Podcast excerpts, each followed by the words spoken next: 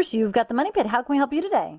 The uh, house I'm in was built in 78. In the past year, year and a half, uh, during the winter, I'm getting this white frost that's coming off the uh, bricks, and I didn't know whether that's something to worry about or not. Well, what it means is you're getting a lot of moisture into the brick, and it's uh, the, the brick's very hygroscopic, so it soaks up water like a sponge. And so, if uh, there's a lot of moisture along the outside of it, what'll happen is that water will suck through and then it'll evaporate, and then it leaves behind mineral salts. What you might need to do is to seal the chimney, and you can do that with a masonry sealer. That you want to make sure you pick one that's vapor permeable because it'll breathe, and that will stop so much of the, a lot of the moisture from wicking into the brick and, and showing up uh, on the inside of the house.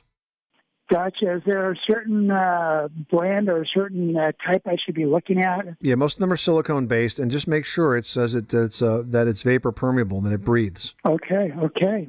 Well, I'm going to go hit the store now. Then I'm worried about All it. right, yeah. Good luck with that project. Let us know how you make out. Thanks so much for calling us at eight eight eight Money Pit.